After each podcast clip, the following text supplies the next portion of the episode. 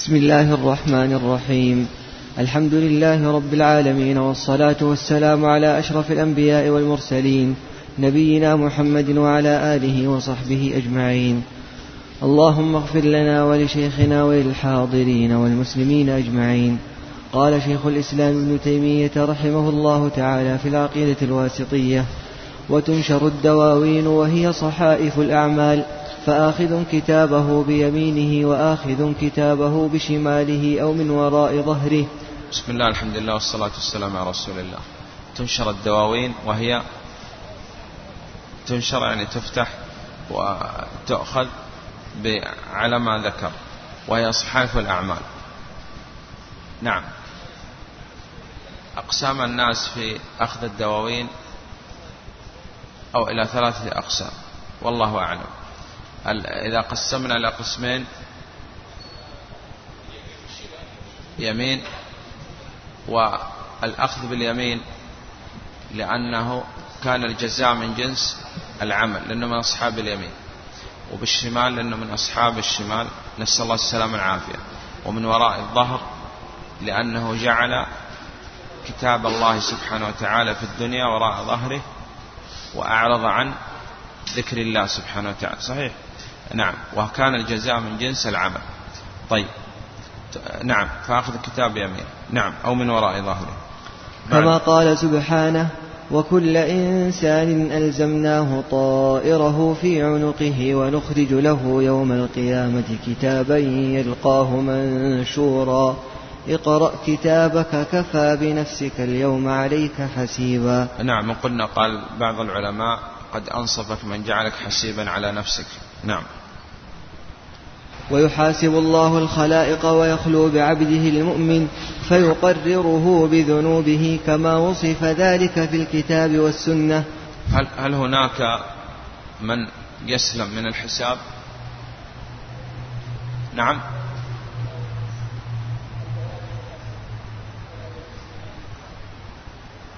نعم. سبعين ألف الذين يدخلون الجنة من غير جزاء ولا حساب. ويحاسب الله الخلائق ويخلو بعبده المؤمن. وهذا فيه أن النبي صلى الله عليه وسلم قال كل أمتي معافى. صحيح؟ نعم. وأنه قال سترت عليك في الدنيا وها أنا الآن أغفرها لك في الآخرة. نعم. طيب. نعم. ويحاسب الله الخلائق ويخلو بعبده المؤمن فيقرره بذنوبه كما وصف ذلك في الكتاب والسنة. وأما الكفار فلا يحاسبون محاسبة من توزن حسناته وسيئاته فإنه لا حسنات لهم ولكن تعد أعمالهم فتحصى فيوقفون عليها ويقررون بها ويجزون بها. وفي عرصات القيامة طيب هل البهائم تحاسب؟ وإنما يكون القصاص بينهم. طيب طيب. بعد هذا قال نعم في عرصات يوم القيامة العرصات المواقف يوم القيامة وقال هي الأماكن يعني المتسعة وكذا. نعم. وفي عرصات القيامة الحوض المورود لمحمد صلى الله عليه وسلم ماؤه أشد بياضا من اللبن وأحلى من العسل. آنيته عدد نجوم السماء طوله شهر وعرضه شهر. من يشرب منه شربة لا يظمأ بعدها أبدا. نعم. مكان وجود الحوض في عرصات يوم القيامة. هل الحوض موجود؟ نعم. ودلت عليه أحاديث وكتاب وسنة وإجماع. طيب. وقال ويكون قبل المرور على الصراط وبعد أن نلجمهم العرق الجامن والناس بحاجة إلى شرب. ثمرة الشرب منه لا أظمع بعدها أبدا. قال من يشرب منه؟ نعم وكان الجزاء من جنس العمل. أقوام من هم؟ الذين أحدثوا. وهذا فيه التحذير من مخالفة ما كان عليه النبي صلى الله عليه وسلم والسلف الصالح. قال آنيته كان أو عدل. طيب. وماءه أشد بياضا من اللبن وأحلى من العسل وأطيب من ريح المسك. ثمرة الشرب منه قلنا لا يظمع بعدها أبدا. هل لكل نبي حوض؟ إن صح الحديث وقلنا أن الشيخ الألباني رحمه الله يصح الحديث أن لكل نبي حوض. طيب لكن أعظم الأحواض وأكبر الأحواض هو حوض النبي صلى الله عليه وسلم. طوله شهر وعرضه شهر ويقول هذا الشيخ بن عثيمين رحمه الله معناه أنه دائم. طيب نعم. والصراط منصوب على متن جهنم وهو الجسر الذي بين الجنة والنار.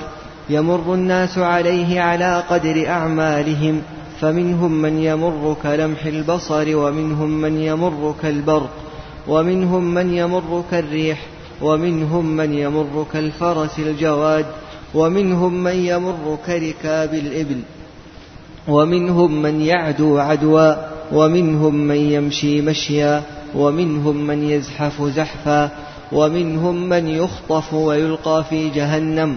فإن الجسر عليه كلاليب تخطف الناس بأعمالهم. فمن مر على الصراط دخل الجنة. نعم. إذا كل من مر وجاوز الصراط دخل الجنة. لكن الجنة أبوابها مغلقة. تحتاج إلى شفاعة النبي صلى الله عليه وسلم وهذا سبب من أسباب وجود القنطرة. السبب الثاني أي نعم أنهم لابد أن ينقوا ويهذبوا ويكونوا يعني تذهب عنهم الشحناء والبغضاء وكذا حتى يكونوا يعني آه، قال يعني هذبوا ثم بعد هذا يدخلون الجنة. طيب إذا سبب وجود القنطرة والله أعلم. الأول لأن أبواب الجنة مغلقة تحتاج إلى شفاعة النبي صلى الله عليه وسلم. الثاني حتى يعني يهذبوا ويكونوا أهلا لدخول الجنة. كل من مر على الصراط دخل الجنة. طيب نعم. وقال أنه قال بعض العلماء أنه سير العبد في الدنيا إلى الله سبحانه وتعالى يحدد سير العبد على الصراط بقدر أعمالهم لأنه قال هنا. نعم. فمن مر على الصراط دخل الجنة فإذا عبروا عليه وقفوا على قنطرة بين الجنة والنار فيقتص لبعضهم من بعض. فإذا هذبوا ونقوا أذن لهم في دخول الجنة. نعم. وأول من يستفتح باب الجنة محمد صلى الله عليه وسلم وأول من يدخل الجنة من الأمم أمته. نعم. وله في القيامة ثلاث شفاعات. بسم الله الحمد لله والصلاة والسلام على رسول الله. آه، الشفاعة لغة من الضم وجعل الواحد اثنان. وشرعا قال هي التوسط إلى الغير في جلب نفع ودفع ضر. وتنقسم الشفاعة إلى قسمين شفاعة مثبتة وشفاعة منفية. الشفاعة المنفية هي التي نفاها القرآن وهي التي تطلب من غير الله فيما لا يقدر عليه إلا الله وهي التي فيها الشرك الأكبر. وفيما يقدر عليه المخلوق تصح يصح طلب الشفاعة من المخلوق فيما يقدر عليه بأربعة شروط. أن يكون حي وحاضر وقادر وسبب. والشفاعة المثبتة التي أثبتها الله سبحانه وتعالى لنفسه وتطلب من الله سبحانه وتعالى بثلاث شروط. الإذن بالشفاعة والرضا عن الشافع والرضا عن المشفوع له. وتنقسم الشفاعة المثبتة إلى قسمين. خاصة بالنبي صلى الله عليه وسلم لا يشارك فيها أحد. وعامة لكل موحد للأنبياء والرسل عليهم الصلاة والسلام وللملائكة وللصالحين وللموحدين وللنبي عليه الصلاة والسلام وللأفراد يعني الأطفال الصغار. طيب الشفاعة الخاصة بالنبي صلى الله عليه وسلم تنقسم إلى ثلاثة أقسام. الشفاعة العظمى في أهل الموقف والشفاعة في فتح أبواب الجنة والشفاعة في عم أبي طالب أن يخفف عنه العذاب. والشفاعة العامة لكل موحد ثلاثة. الأول الشفاعة في رفع الدرجات. ومنها قول النبي صلى الله عليه وسلم اللهم اغفر لأبي سلمة وارفع درجته في المهديين. ومنها الصلاة على الجنائز. صحيح؟ نعم. قال إلا شفعهم الله فيه. والثاني الشفاعة في من دخل النار من الموحدين أن يخرج منها والشفاعة في من استحق دخول النار ألا يدخلها من الموحدين. نعم. وهو سوف يذكر هذه الأمور الآن. نعم. أما الشفاعة الأولى فيشفع في أهل الموقف حتى يقضى بينهم بعد أن يتراجع الأنبياء آدم ونوح وإبراهيم وموسى وعيسى بن مريم عن الشفاعة حتى تنتهي إليه. نعم آه، عن الشفاعة قال أولا يتراجع عنها آدم عليه الصلاة والسلام وذكرنا أنه بعض السلف يقول لو لم يعني يذكر القرآن ما بدر من آدم عليه الصلاة والسلام لكان أنه لا يمكن أن نتكلم في حق نبي من الأنبياء عليهم الصلاة والسلام بشيء. ونذكر القصة كما وردت في القرآن ونذكر أن الله سبحانه وتعالى تاب عليه. صحيح؟ نعم. طيب. إذا يعتذر بأكل من الشجرة. ثم إلى إبراهيم وبدأ الآن بأولي العزم من الرسل. نوح وإبراهيم وموسى. وهؤلاء يذكر أمور تاب الله سبحانه وتعالى عليهم فيها واشتباهم الله سبحانه وتعالى. وعيسى عليه الصلاة والسلام لم يذكر شيء ولكن أحال إلى محمد عليه الصلاة والسلام. وقال يقول بعض العلماء أن هؤلاء أنبياء ورسل عليهم الصلاة والسلام ومن أولي العزم من الرسل ويخاف من الله سبحانه وتعالى.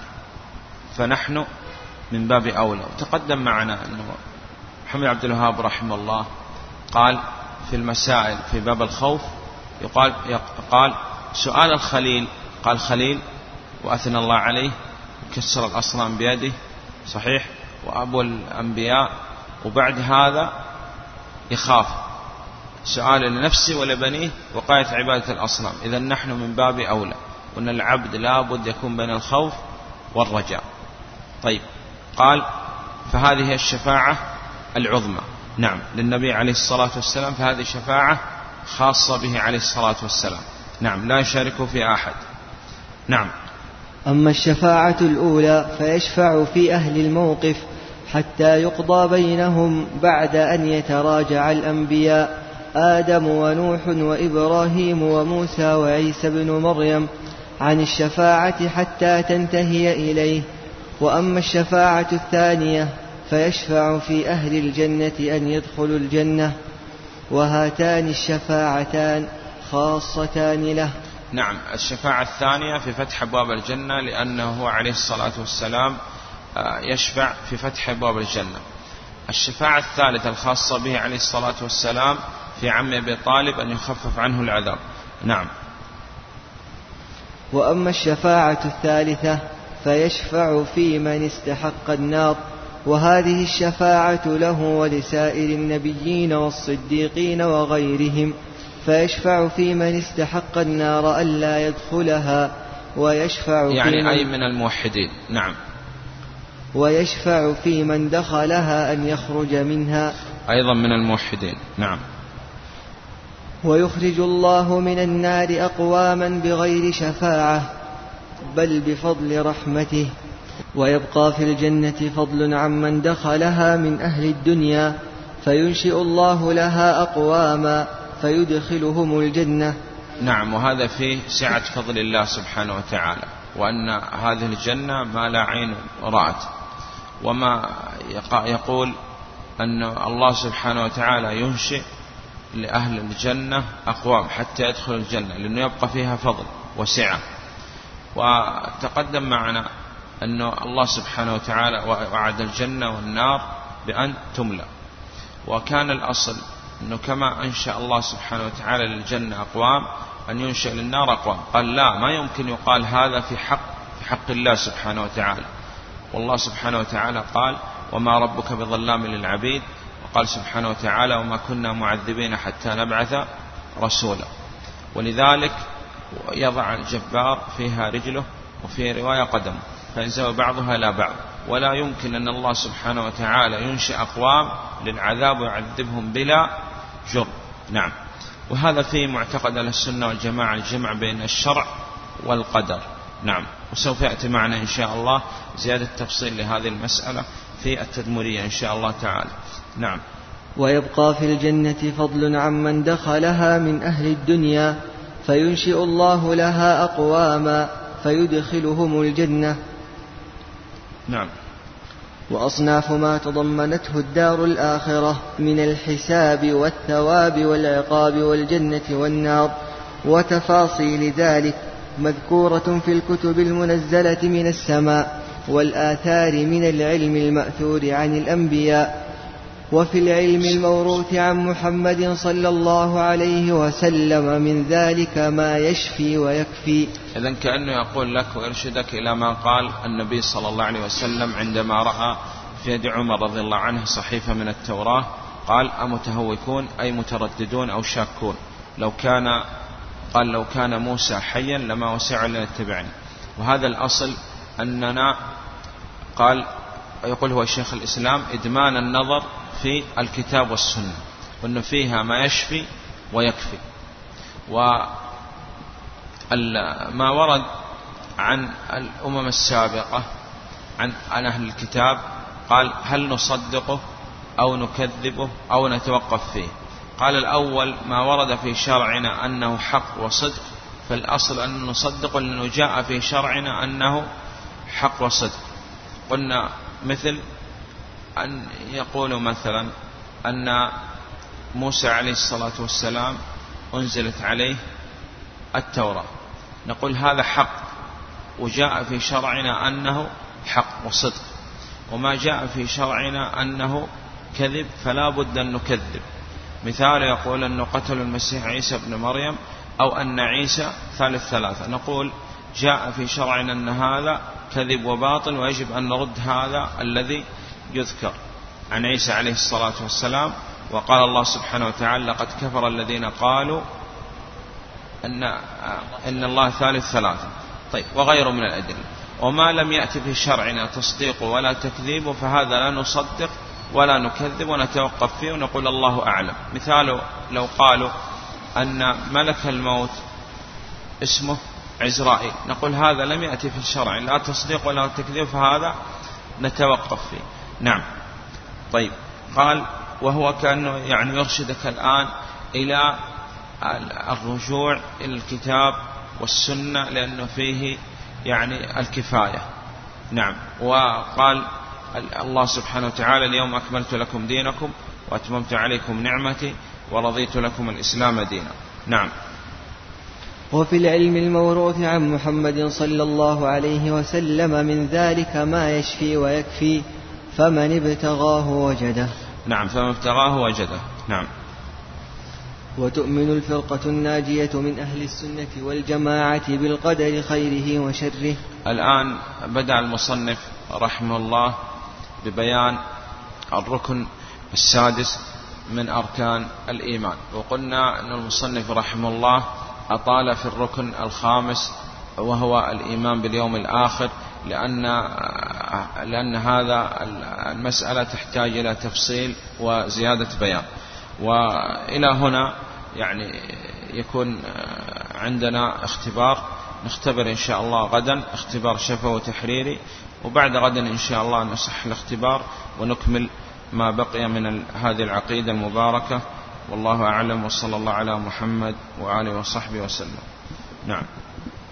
في سؤال نعم نراجع. ها يا شيخ الشفاعة لغة من من الضم وجعل الواحد اثنان وضد. طيب. لا بس يكفي. نعم.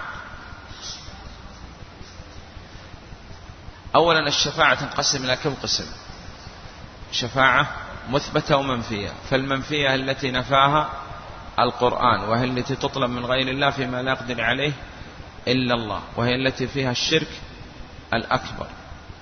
والشفاعة فيما يقدر عليه المخلوق تصح بأربعة شروط حي وحاضر وقادر وسبب الشفاعة المثبتة أثبتها الله سبحانه وتعالى نفسه وتطلب من الله بشروط ثلاثة. الإذن بالشفاعة والرضا عن الشافع والرضا عن المشفوع له. تنقسم الشفاعة المثبتة إلى قسمين شفاعة بالنبي صلى الله عليه وسلم لا يشارك أحد. وشفاعة الخاصة به عليه الصلاة والسلام. الأول الشفاعة العظمى. في هذا الموقف أن الله سبحانه وتعالى يقضي بين الخلائق حين يتراجع عنها الأنبياء. آدم ونوح وإبراهيم وموسى وعيسى عليهم الصلاة والسلام. طيب والثانية في في أهل الجنة لأن أول من يستفتح باب الجنة هو عليه الصلاة والسلام. والثالثة في عم أبي طالب العامة.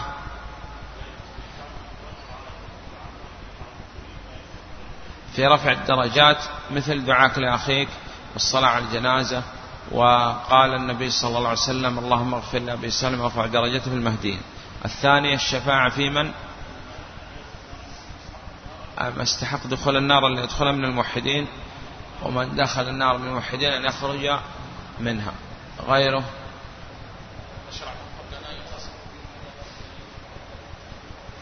بفضله سبحانه وتعالى ورحمته.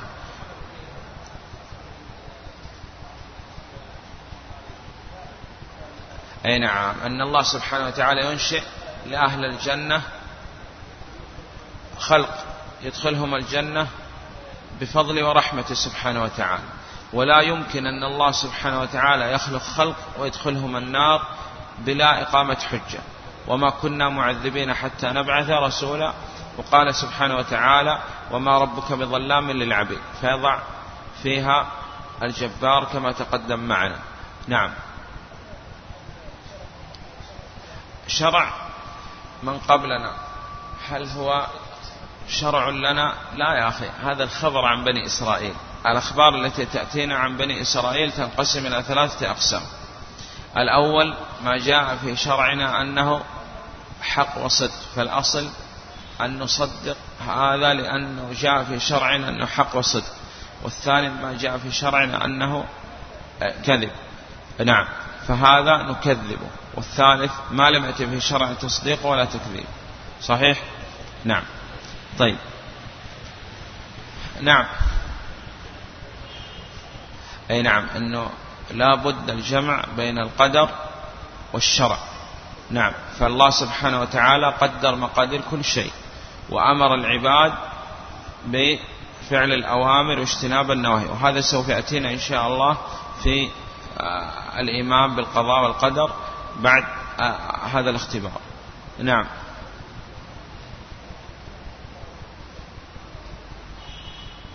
الأصل أننا كما قال شيخ الإسلام إدمان النظر في الكتاب والسنة.